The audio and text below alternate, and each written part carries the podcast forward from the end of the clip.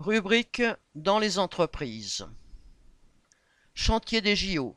La sous-traitance de l'exploitation.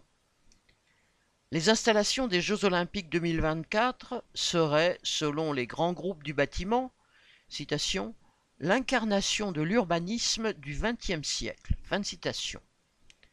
Leurs chantiers sont surtout un haut lieu de l'exploitation des travailleurs sans papier, aujourd'hui en lutte pour leur régularisation. Ceux qui travaillent sur le chantier de l'Arena, à la porte de la Chapelle à Paris, ont ainsi envahi le site au cri de Pas de JO sans papier. Officiellement, ces chantiers ont été attribués lors des appels d'offres à des multinationales comme SPI Batignolles, Bouygues ou GCC, mais celles-ci se sont rapidement déchargées sur une nébuleuse d'entreprises sous-traitantes. Le 20 juin dernier, dix travailleurs sans papier avaient assigné leur patron au prud'homme de Bobigny.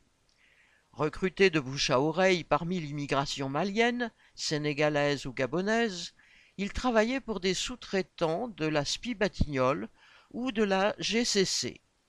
Leurs nombreuses heures supplémentaires n'étaient pas payées, et ils devaient s'acheter eux-mêmes leurs chaussures de sécurité, leurs casques et leurs vêtements de travail.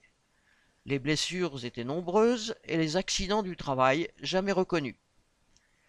À leur suite, quatorze autres ouvriers sans papier ont assigné leurs employeurs devant les prud'hommes.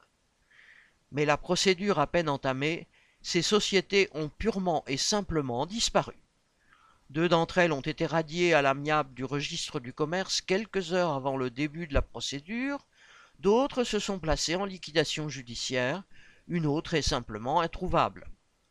Ces entreprises, affectées au chantier de la piscine olympique de Marville, de l'hôtel de luxe de Pleyel ou du village olympique, n'ont pas de matériel et leurs sièges sont de simples locaux près des chantiers, faciles à fermer, voire de simples boîtes à lettres.